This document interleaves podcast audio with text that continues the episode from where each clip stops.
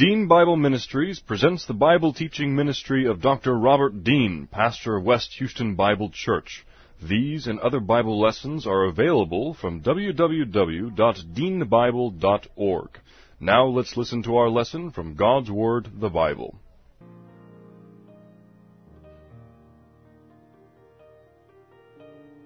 All right. Trust in the Lord with all your heart and lean not on your own understanding. In all your ways acknowledge Him and He will direct your paths. They that wait upon the Lord shall renew their strength. They shall mount up with wings as eagles. They shall run and not grow weary. They shall walk and not faint. Fear thou not, for I am with thee. Be not dismayed, for I am thy God. I will strengthen thee, yea, I will help thee. Yea, I will uphold thee with the right hand of my righteousness. Be anxious for nothing, but in everything by prayer and supplication with thanksgiving, let your requests be made known unto God, and the peace of God, which surpasses all comprehension, shall defend your hearts and minds in Christ Jesus. Thou wilt keep him in perfect peace, whose mind is stayed on thee, because he trusteth in thee.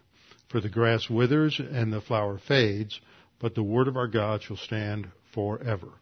Before we get started, let's have a few moments of silent prayer, then I will open in prayer. Let's pray.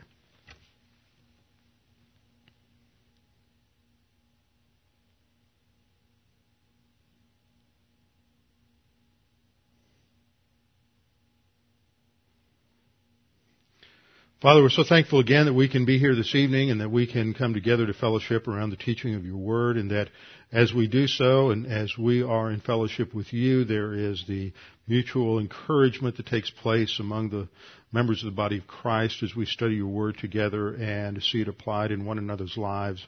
Father, we continue to pray for uh, those in the congregation who are facing various tests and challenges, whether they are health tests or employment tests or uh, various other kinds of uh, tests that are coming their way that they might be able to uh, really uh, show themselves to be uh, trusting in you by, and that may create evidence in their lives of their, their faith and evidence in the angelic conflict. Father, we pray that you would help us to understand the things that we study this evening and that we, we would be encouraged by them and that they would stimulate us to press on in our own spiritual growth. We pray this in Christ's name. Amen. Tuesday night, for most of you who weren't here on Tuesday night, we were continuing our study in Revelation, in Revelation 17 and 18, and something just went past me as significant on that particular day, because uh, Revelation 17 and 18, of course, focus on the end time kingdom, the world kingdom that the Antichrist pulls together, that uh, is really a one world, a universal government that uh, pu- pulls together under his leadership. And he is also the leader of a 10 nation revived Roman Empire, but he seeks to control the whole world. And we keep seeing trends today that push us more and more into the direction of the kinds of things that we'll see uh, taking place during the uh, tribulation period. These are what we're seeing today are not signs that we're necessarily near, but they but the increasing number of these things that we see almost on a monthly basis certainly gives us pause for consideration. And on Tuesday night, Great Britain and other nations in Europe under the Lisbon Treaty lost their uh, national sovereignties because of the new EU treaty that where they have a that they voted on the Lisbon Treaty, which uh, creates a president of uh, basically a president of Europe, and we continue to see the breakdown of nations and nationalism in in in this world. So that's just another indicator that people are moving towards that uh, one world globalism that we keep hearing about. So and that's going to have tremendous implications. They went to the euro, whatever it was, uh, 10 or 15 years ago, and all of these things just keep moving in that that direction. So it's just kind of interesting to watch God set the stage for for the uh, end times. Okay, we're in Hebrews chapter 11. We're continuing our study here on these examples of Old Testament saints, the examples of Old Testament saints who, by virtue of their faith in the promise of God, provide evidence of the reality of what they believed in, the reality of their faith and the hope, which is a future orientation, their hope in the eventual fulfillment of the promise of God. Now the reason this is here, this lies, lies in the structure of Hebrews between the, the arguments in chapters 7 through 10 that focus on the sufficient work and the finished work of Jesus Christ on the cross so that the Old Testament sacrificial system is null and void and cannot provide that which only Jesus Christ can provide. And it ended with a warning to these Jewish background believers uh, in Israel that were, were on the verge, they were feeling the pressure, the adversity, the persecution, the rejection, and so they're on the verge of just giving up on their faith in Jesus as the Messiah and folding back into Judaism.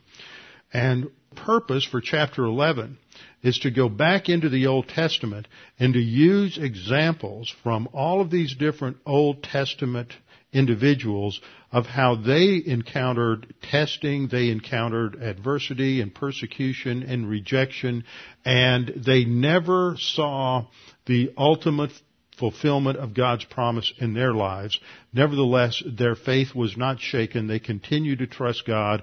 They continued to grow and they didn't give up. They didn't bail out. That when things got tough in life, they didn't give up. They didn't start, have a pity party. They did at times, but they always came back and they always focused on the Lord and they grew through it and they grew because of the testing.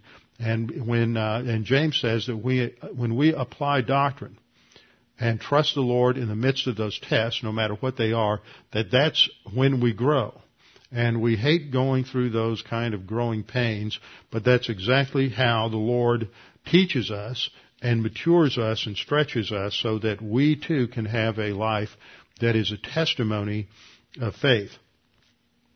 In verse 13, we studied, these all died according to faith. That meant that at the time that they died, they were still living according to the standards of what they believed. They didn't bail out. They didn't give up. They didn't say, well, okay, I've trusted God for the last 20 or 30 years and He still hasn't given me the land. He hasn't done what He said He would do. Uh, I guess He's just not going to do it. They, they persevered, they endured. That's the real meaning of perseverance is to continue to hang in there uh, and not grow weary. So this chapter is set here between the challenge at the end of verse 10 and the challenge that will come in, ver- in uh, chapter 12. Especially beginning in verse 3 of chapter 12, for considered him, that is Jesus Christ, who endured, there's our word for perseverance or endurance, endured such hostility for sinners against himself, lest you become weary and discouraged in your souls. You have not resisted to bloodshed, striving against sin. And his point there is you just think it's bad for you, but you haven't really taken a hard look at how, at all the adversity that these others have gone through. And they've gone through much worse, and Jesus Christ went through what, uh, what was much worse and he didn't grow weary because the same thing that strengthened him, the Holy Spirit and the Word of God, is what you have available to you. So don't give up, don't bail out, don't start blaming God for your problems. He, it's just a test. It's only a test. And keep your focus on the end game, which is what God is preparing us for in the future. So in verse 13, these all died these all died in faith, not having received the promises, but having seen them afar off, they were assured of them. They were still confident that God would provide. They embraced them. That is, that they uh, recognized that they were their own and that they made it a part of their thinking so that the promise of God, even though it was distant, it wasn't empirically testable, it was not, even now it has not been fulfilled. They do not have the land, all the land that was promised to them. But embracing has the idea of making it a part of their thinking so that that promise was more real to them and more determinative in the way they thought and reacted and responded to the issues of life than anything else that, that was uh, more uh, apparent to them in their time frame. So they embraced them and confessed that they were strangers and pilgrims on the earth. And statements that Abraham made to uh, the sons of Heth that he was just a sojourner in the land. Later, Isaac made the same admission that he was just a traveler in the land. He was a sojourner. That wasn't their home. They didn't own any real estate there other than the cave of Machpelah, the burial ground for Abraham and Sarah. And so we looked at that uh, last time, and as part of that study, I looked at the issue that every believer faces, and that is that a certain duality in our life. That on the one hand, we are we, we are different from everybody around us. We're not part of the cosmic system. We don't think like people around us. We don't respond to things like people around us. We do not perceive or evaluate things around us uh, like the world does. We are not of the world, as Jesus said in his prayer to the Father in John 17, but nevertheless we are in the world. And throughout the history of Christianity, there's always been this tension in believers in how to live in the world without being a part of the world. And one of the key passages I talked about last time is this verse in Philippians 3:20 where Paul said, "For our citizenship is in heaven, from which we also eagerly wait for the Savior, the Lord Jesus Christ." Now this word that's translated citizenship is a Greek word politeuma, and the root uh, P-O-L-I from the word for polis or city has to do with your your citizenship to a a colony, and it's really really has an interesting background.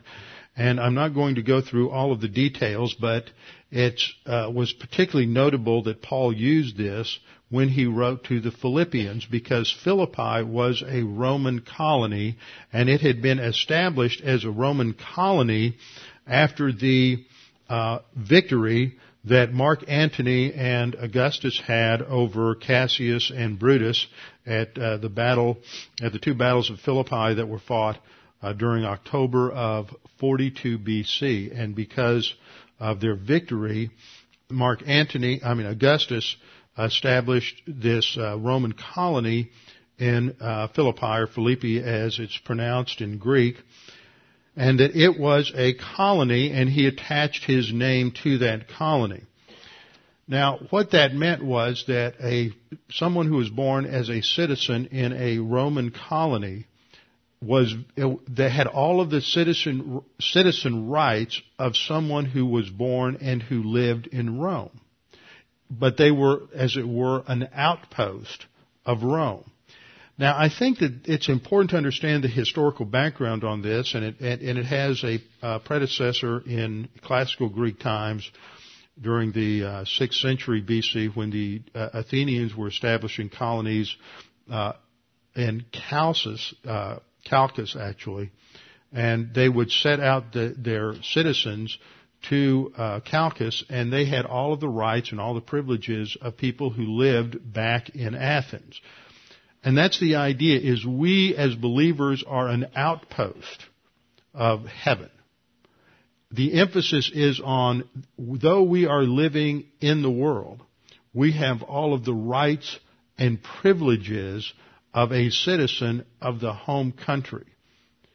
It isn't a, the the concept of politeuma citizenship isn't one that that emphasizes that we aren't involved in what goes on around us uh, though we're living on the earth. It is an emphasis on the fact that even though we're not living in our homeland, which is heaven, we have all of the rights and privileges of that citizenship. There is nothing that is diminished by virtue of that. So if you look at that uh, at that comparison, it, it focused on the fact that that they had certain privileges because of the Roman citizenship. Paul did as well.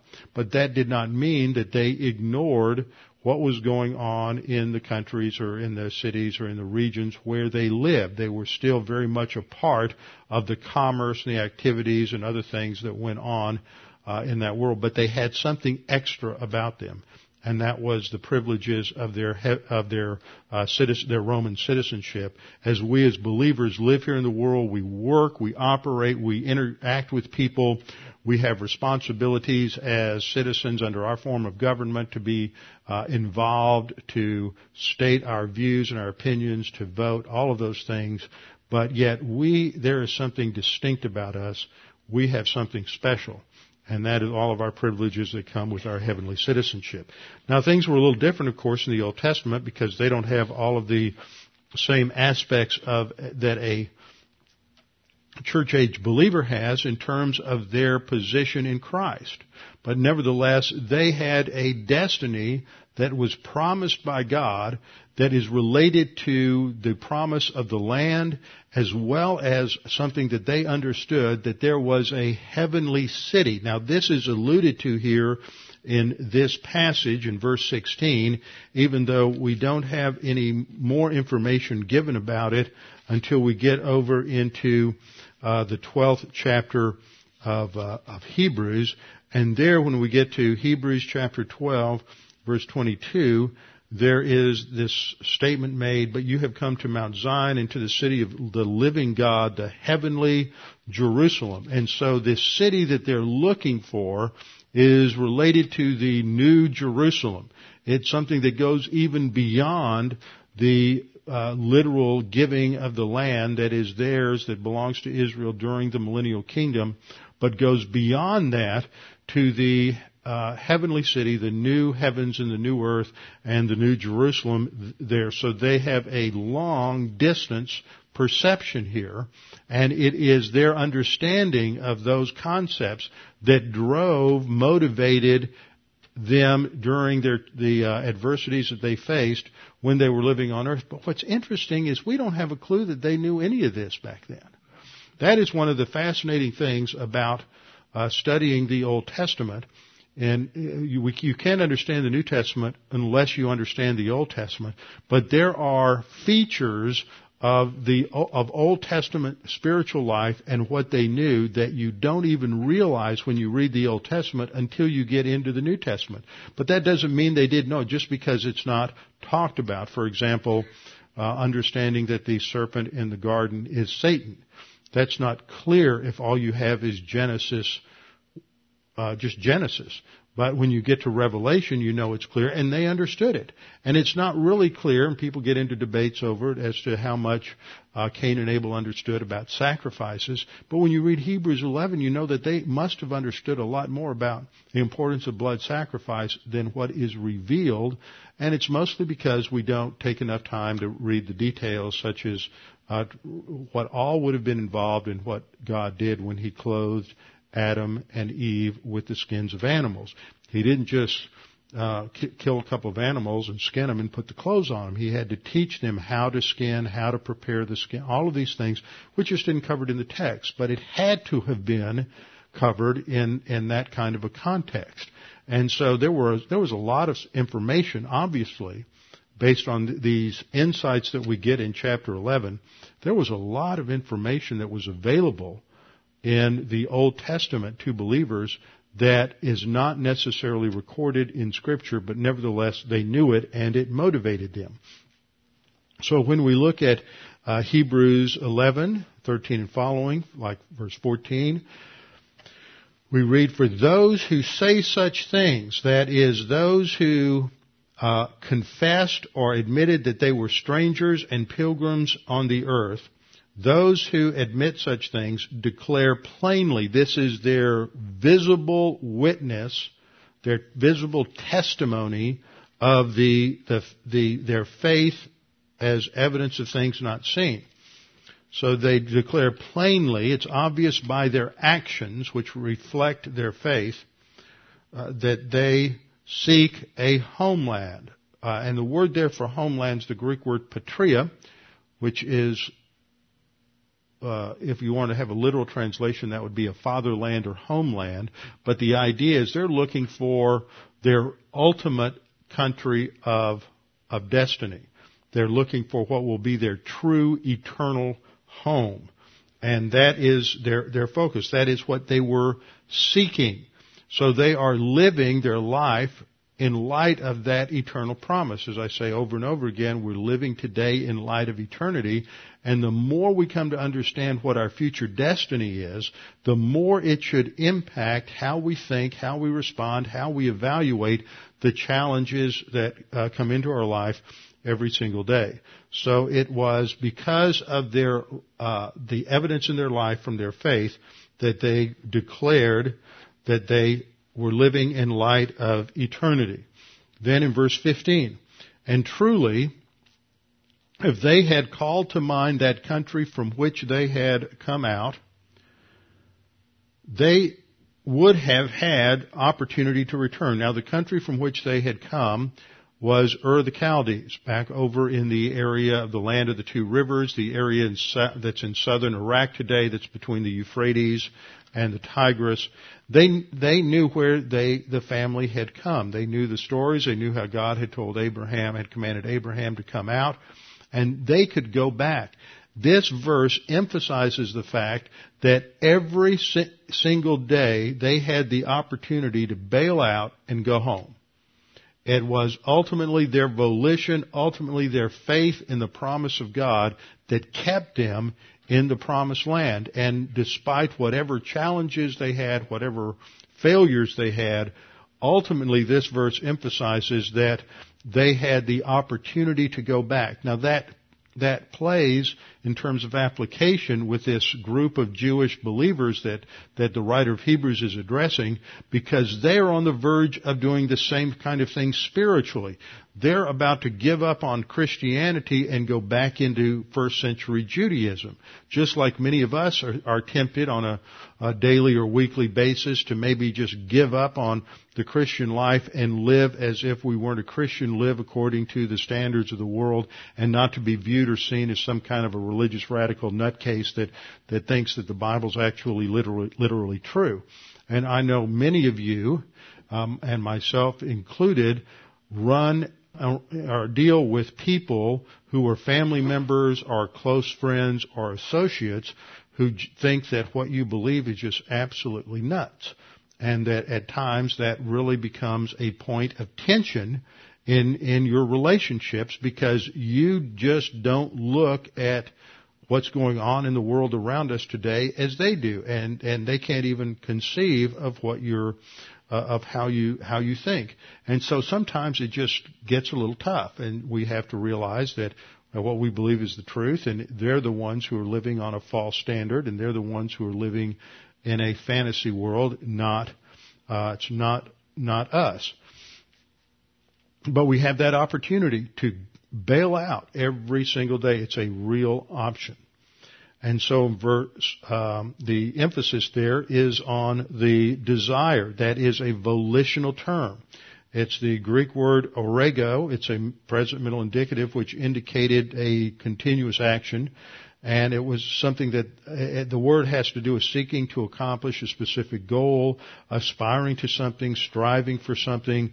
So they, it, it's more than just wanting something. It is an intentional movement and thought toward something. So they aspired to something better. They were driven, motivated by a vision of this better country, a heavenly country. Now, that phrase, heavenly country, country, if you look in the in the translation, is is in italics. It's it's not there, and the word that's translated heavenly is really in the genitive case, which has the idea of origin or possession or something like that. So it could be translated literally, they desire a better, that is something of heaven. So it doesn't really define it, but we get that idea brought into this context by the word homeland in the previous verse. They look, they're looking for this homeland that is of heaven or has a heavenly origin. A little more is going to be added at the end of the verse because there in the last sentence we read, therefore God is not ashamed to be called their God for he has prepared a city for them. So what city would that be? Well, the only city that we know of in the future is the New Jerusalem that is revealed when we get into the book of Revelation.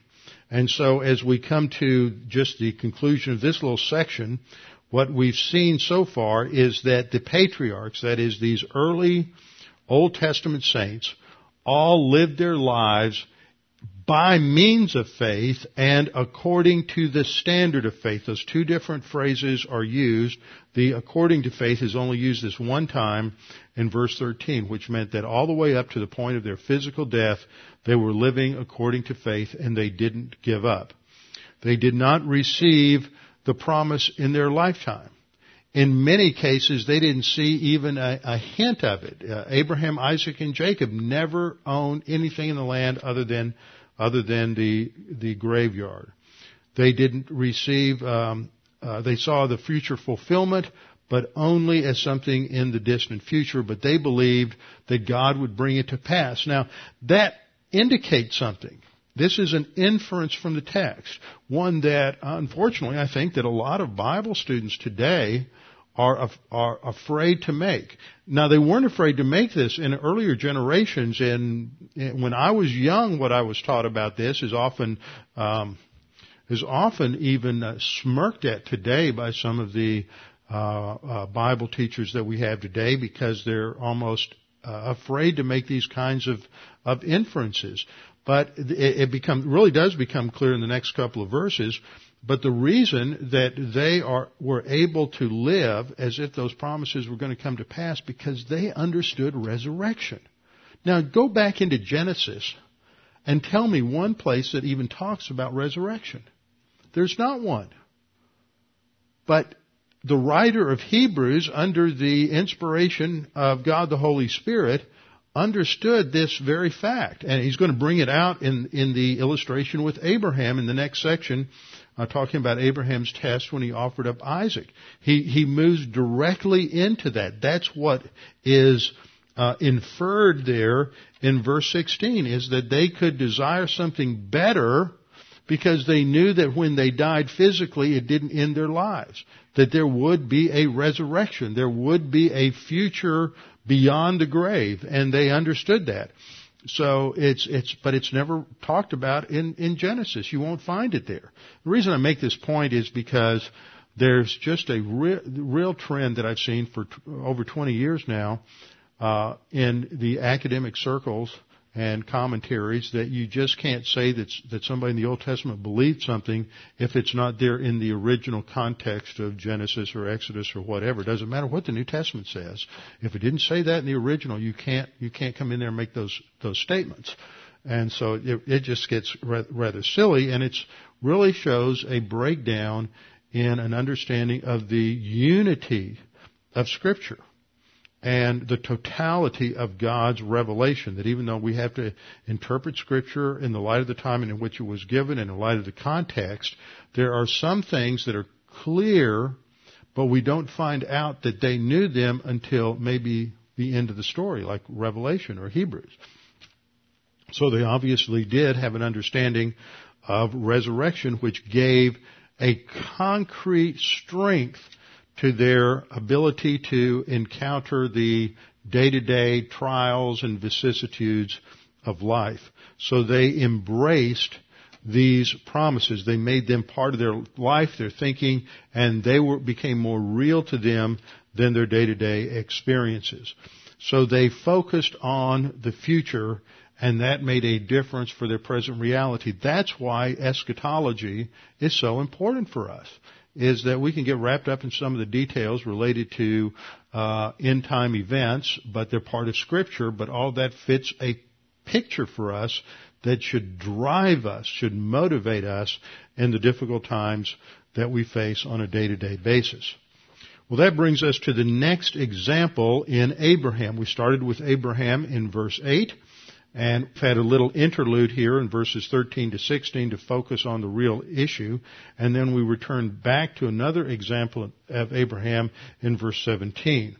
By faith, Abraham, when he was tested, offered up Isaac, and he who had received the promises offered up his only begotten son. Verse 18, of whom it was said, in Isaac your seed shall be called, And then verse 19, concluding that God was able to raise him up. There's a doctrine of resurrection clear. The writer of Hebrews is saying Abraham was so convinced of the reality of resurrection and the truthfulness of God's promise that was more real to him than anything that he was willing to sacrifice his son to kill him dead on the altar because he was so convinced of God's promise that his seed would come through, Ab- through, through Isaac that he knew that if God actually let him go through with it, he would just raise Isaac from the dead and go on as if nothing had happened. That's how real his faith was for him. So back to verse 17, just to talk about some of the uh, elements or components here. By faith, Abraham, when he was tested, this is a uh, present active participle here of, that's a temporal participle talking about um, giving us more information about offering up Isaac. And so it indicates the uh, that the testing here happens uh, in the offering up of Isaac. Now we're all tested, not in this way, and I pointed out in our study of Abraham uh, a few weeks ago, and in our study, my study of Genesis, that there were 13 clear tests that Abraham went through. He probably went through many more, but 13 that are highlighted by God the Holy Spirit in in Genesis, and some he passed, some he failed, and they're all related to those three promises that were given in the Abrahamic covenant. The land, the seed, and the blessing. That God was going to give Abraham a specific piece of real estate and he was to go live there. He was commanded initially to come out, to go, to leave his family behind in Ur of the Chaldees, to go to a land that God was going to give to him.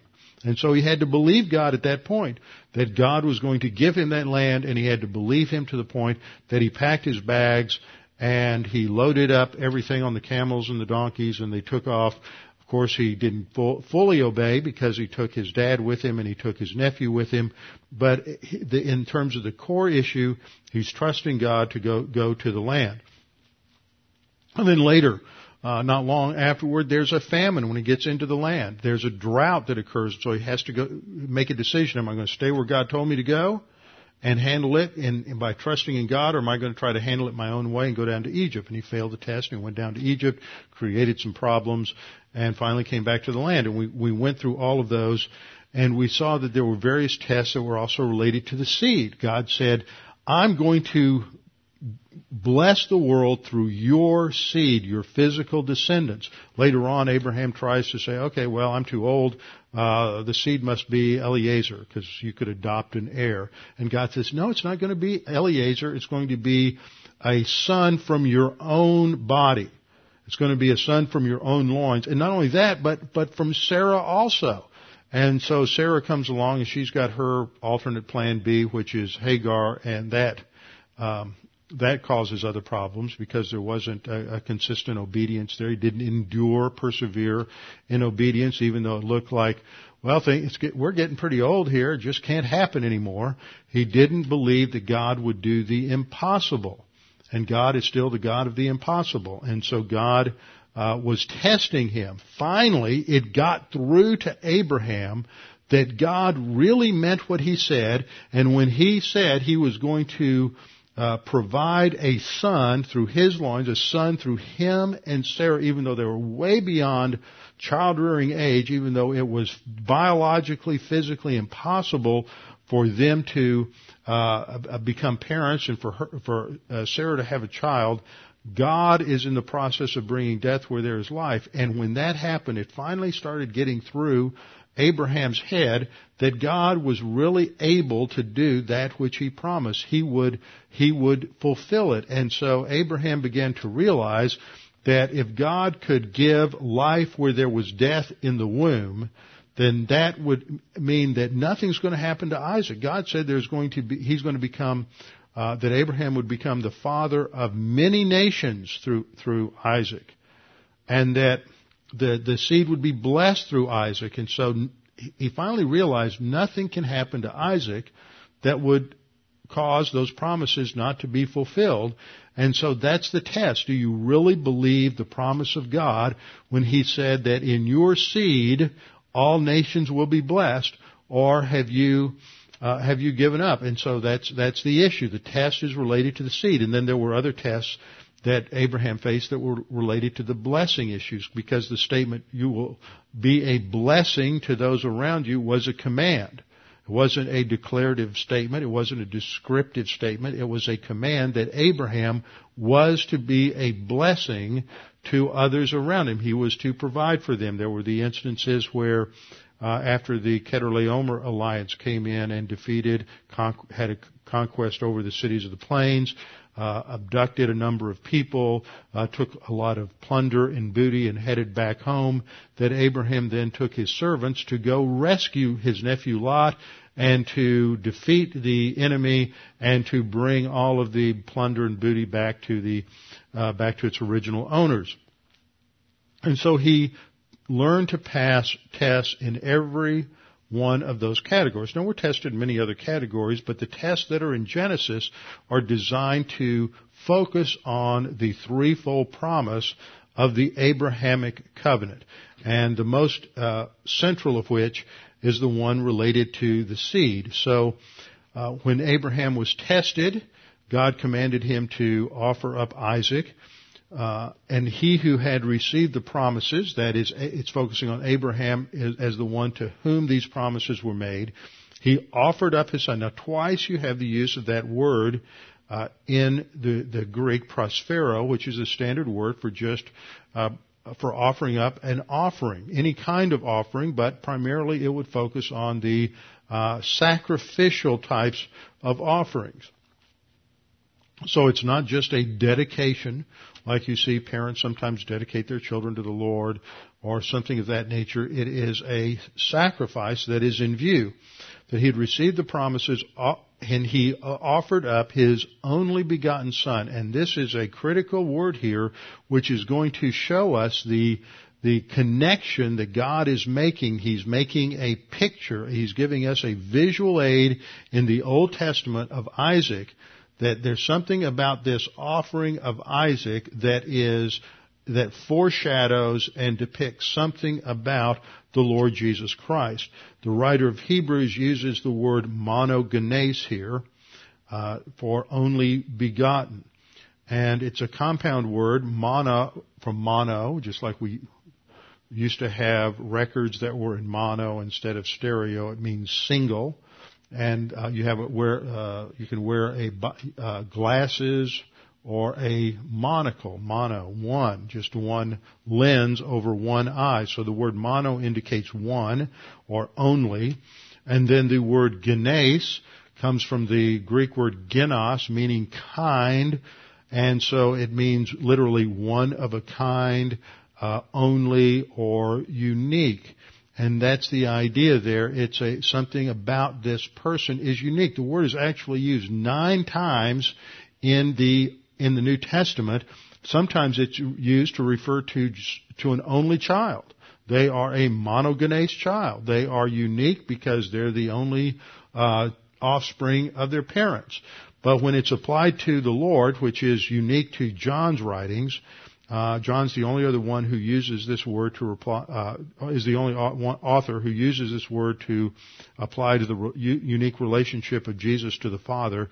It's emphasizing the fact that Jesus is a one of a kind or unique Son of God. It, it, there's something distinct and unique about him because of the hypostatic union, that he is the God man, he is eternal deity who then takes on uh, humanity. Well, that use of that word by the writer of Hebrews is intentional in order to draw for us the connection that we will automatically make between Abraham's offering of his son as a picture of the offering of Jesus Christ, the Son of God. And then in verse 18, what we have is the phrase, in Isaac your seed shall be shall be called. This is a direct quote from Genesis uh, 21, uh, 12. And Isaac your seed shall be called. Uh, God's direct promise that the seed would come through Isaac.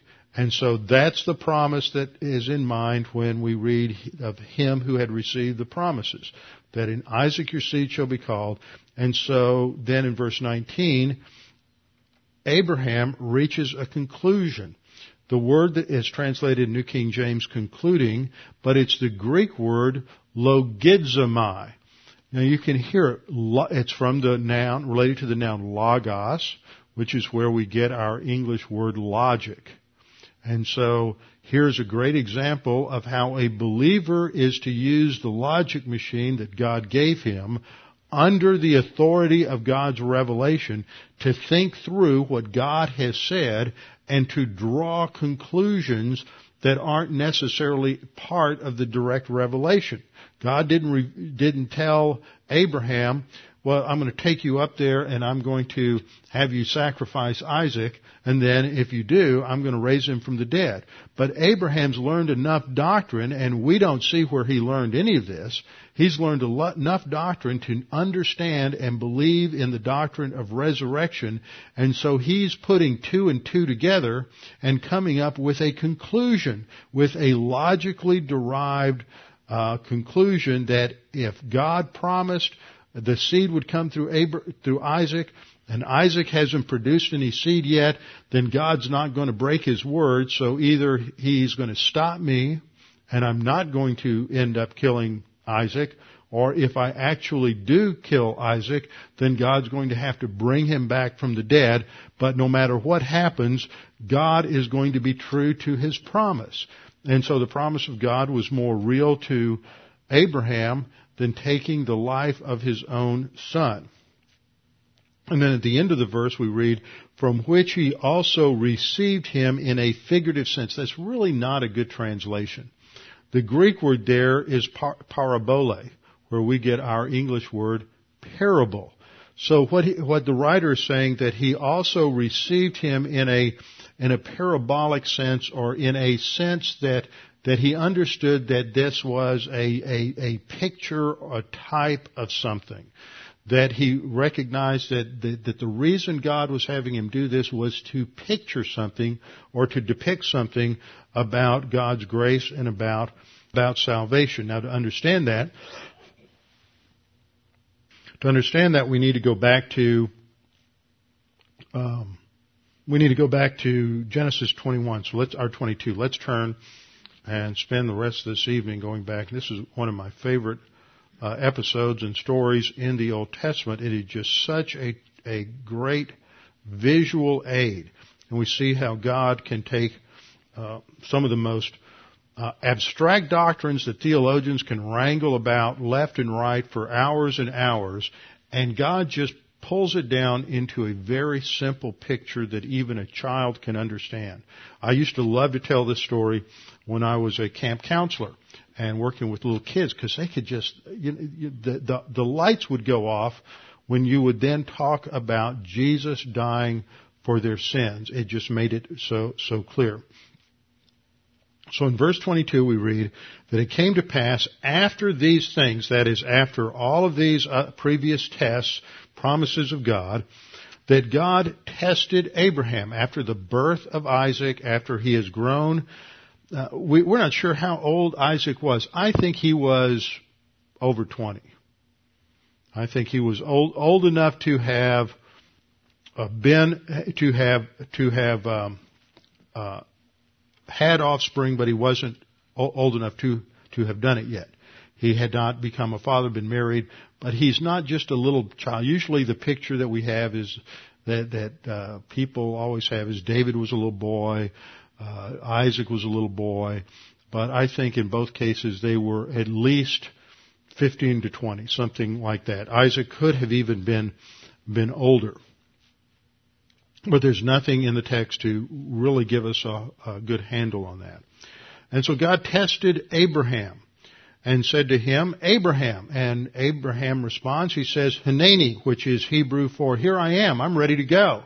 Yes, Lord, uh, I'm ready to do whatever you tell me to do.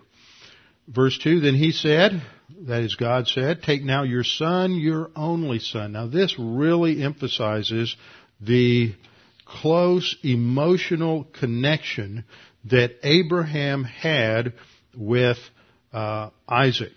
And the Septuagint translates it uh, in this manner: "Your son, your only son, uh, whom you love." Uh, really, this sets it apart in terms of the uh, structure to emphasize the deep, profound, uh, intimate connection that Abraham had with his son. He deeply loved his son. His son is the embodiment of the promise of God. For all those years and all those tests, finally came the promised seed. And so everything that he hopes for is focused on Isaac. And now we're going to see a test that's going to uh, cause Abraham to decide who he loves more, God or Isaac. Is the promise of God going to be more real to him or the immediate experience of the presence of Isaac? So God said, take your son, your only son Isaac, whom you love, and go to the land of Moriah and offer him there as a burnt offering on one of the mountains of which I shall tell you. Now, Moriah is applied to the same area as where the Temple Mount is today, and it would include more than just where the Temple Mount is. But if you look at the geography of Jerusalem, it could it could even uh, in, include the, the the whole area there, the Temple Mount across the um, um, Tyropoeon uh, Valley, the Valley of the Cheesemakers, on uh, to the area of Golgotha where uh, Christ was sacrificed. So there's it's in that general area that Abraham was commanded to go, and it is believed by the Jews that it is the very rock that is at the center, that is under the dome of the rock, that is where uh, Abraham went to sacrifice Isaac, and that that same rock is where the Ark of the Covenant sat when the temple was built there, and that that is the the centerpiece of of this story. Now, I'm not sure if that nothing in the Bible states that specifically, but it is generally that area of uh, of Jerusalem. That is the mountain of Moriah. So we're told in verse 3, Abraham's response is not to, uh, he doesn't cry about it, he doesn't argue with God about it, he doesn't resist, he gets up early in the morning indicating a certain measure of enthusiasm, uh, gets up early in the morning, saddles his donkey, and took two of his uh, young men, two of his servants with him, along with Isaac his son, and he splits the wood for the burnt the wood for the burnt offering. So it's going to not just be uh, a sacrifice. It is an olah, which involves cutting the throat of the of the sacrificial victim and then building a fire under him and completely immolating or burning all of the all of the carcass in a burnt offering. And so he's going to uh, he puts together all of the everything necessary to offer a burnt offering, and this is always challenged by uh, liberals that see the God of the Old Testament as this terrible old God that that believed in in human sacrifice. But he doesn't. He never allows it to happen. It was always wrong in the Old Testament. It is, this is just expressed as a, as a, as a test. So Abraham takes off and on the third day he sees the place afar off. He comes within eyesight of the uh, mountains of Moriah. Those of you who've been to uh, Jer- Jerusalem know what that's like as you come through those mountains and and suddenly you see where the Temple Mount is. It's it's it's a low uh, ridge. It's not high. All, many mountains around uh, the uh, around Jerusalem are much higher in, evolu- in, uh, elevation, uh, in the elevation than the uh, mountain of Moriah or the Temple Mount. And so he sees the place and he says to his young men then, the servants, to stay there with the donkey. And uh, he says that uh, I, he and Isaac will go forward to worship.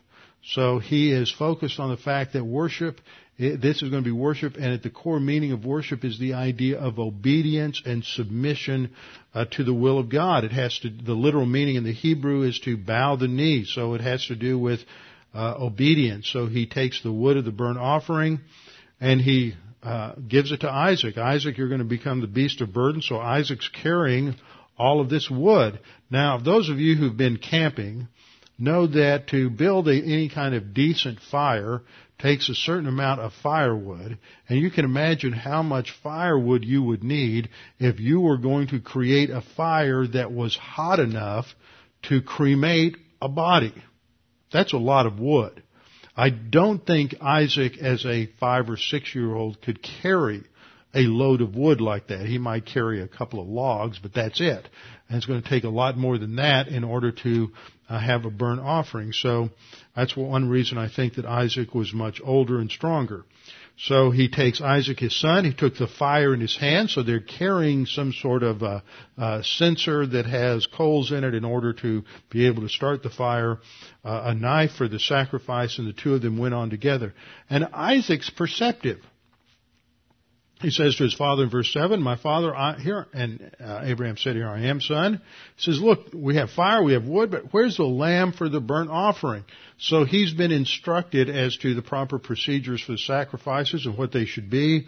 And Abraham simply responds and says, God will provide for himself the lamb for a burnt offering. Now that expresses another dimension to this test. Hebrew says he knew that he could raise Isaac up uh, from the grave. Here the focus is that he understood that ultimately God would be the one to provide the sacrifice. And so they went on, and when they came to the place uh, where God indicated, Abraham built an altar there, placed the wood, set everything up, and then he bound Isaac. Notice nowhere in here does it tell us when he informed Isaac that he was the sacrifice. And that must have been an interesting conversation. But he ties his hands together, ties his feet together, binds him, places him on the wood, and lays him out, and then he stretched out his hand to take the sacrificial knife, ready to cut his son's throat to the very point, I think, where it would have been clear that he was going to go through with it. And it was at the last possible moment, I believe, that God stopped him and, and called to him and said, Abraham, stop.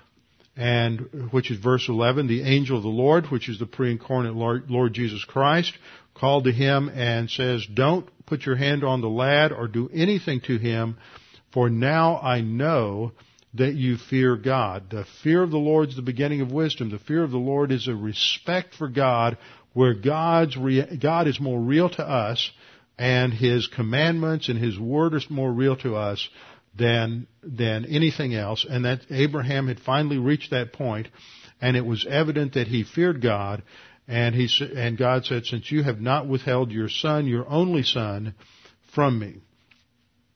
So verse 13, Abraham then lifts his eyes and what does he see? But there is a ram that has been caught in the brush and God has provided the sacrifice. And so rather than taking the life of his son, God has provided a ram who will be sacrificed as a substitute for Isaac. And there's the picture of substitutionary atonement. It doesn't get into real complicated abstruse theology. You just have to understand that one thing is taken instead of another. Jesus died for us so we won't have to. He died in our place.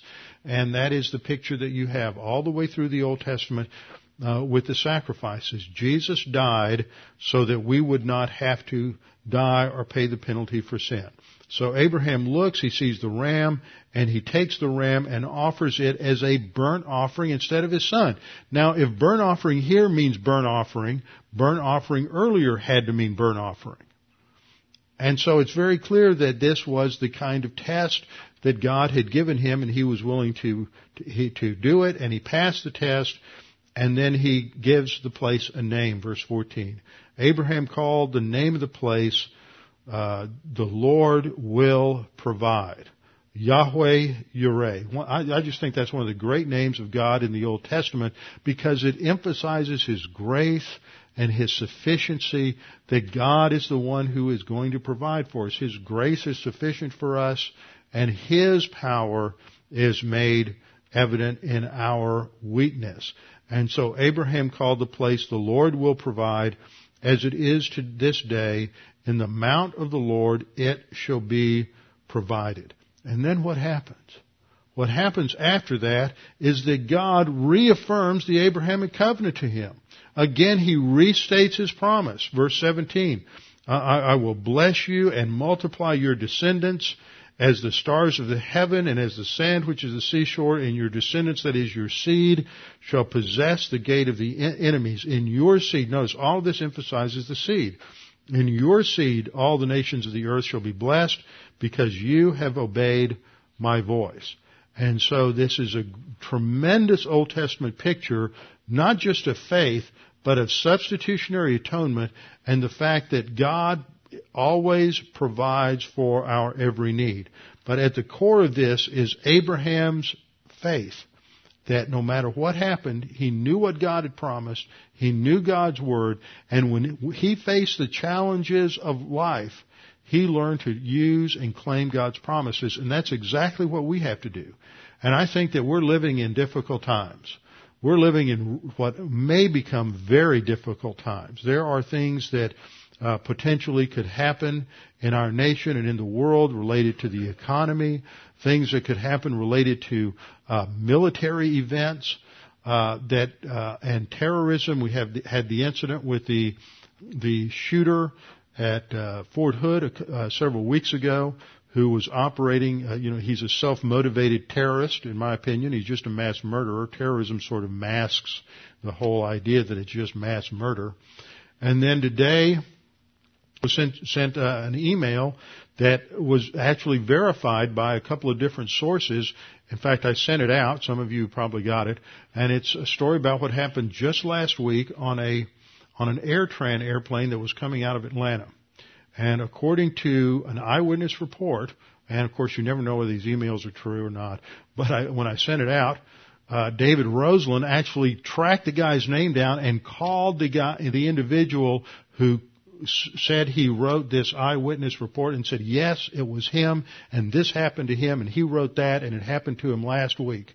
And he was, they were flying out of Atlanta. The news agencies did not report this and there were several, um, there were several uh, Muslims on the plane that were causing a disturbance, talking on their cell phones. All that came out on the news was that there was uh, someone talking on a cell phone who wouldn't stop, and so the the plane had to return to the gate, and they had to uh, take him off, and so that was why it was delayed.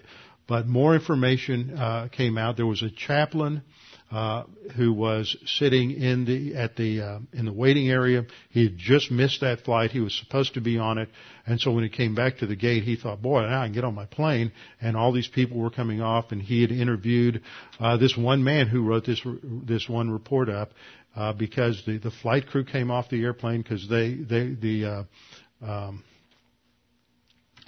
Homeland Security was just going to put uh, they went through all the luggage, looked at what these guys had. They didn't have anything, so they put them back on the airplane. And the air crew, according to this report, walked off the plane, said they were not going to fly uh, if they were returned to the plane.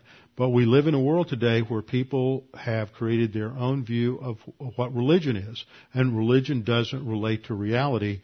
And so, in, in the West, we can't understand uh, how real uh, this kind of thing is to to Muslims, and how real it is to the Quran. And this kind of thing is just going to increase. We live in an extremely uncertain time, a time of chaos. It's a great opportunity to witness. It's a great opportunity to be a testimony that we don't panic and we don't give up. We're not going to let all of these things bother us and that we're going to be able to, as Paul says, be a light shining in the midst of a dark and perverse generation. And that is a great challenge to us. And that's what Abraham did. That's what Isaac did. That's what all these Old Testament heroes did, is they were lights in the midst of a wicked and perverse generation.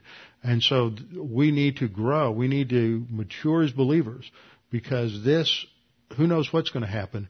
But if you don't get ready beforehand, it will be very difficult to get ready after these kinds of things do happen. So we need to remember that it's not just going to Bible class. It's preparation for the immediate future and preparation for eternity. Let's uh, bow our heads and close in prayer. Father, thank you for this opportunity to uh, study these things. Thank you for this opportunity to realize that that you are a God who is truly involved in our day-to-day lives, just as you were with Abraham. There is an intimacy of your involvement in our lives in the tests that we go through that we so often forget. We tend to uh, be uh, tend to think too much like uh, under the influence of our uh, Greek culture ultimately and to abstract these things out and to forget that you really are uh, guiding and directing our lives in terms of all the tests that we make that we go through in order to prepare us for the future, the future which may come next week or next year or 10 years from now or even our future in the kingdom and on into eternity. And we need to learn to live today in light of that reality. Father, we pray that you would just challenge us with the things that we've studied. We pray this in Christ's name. Amen.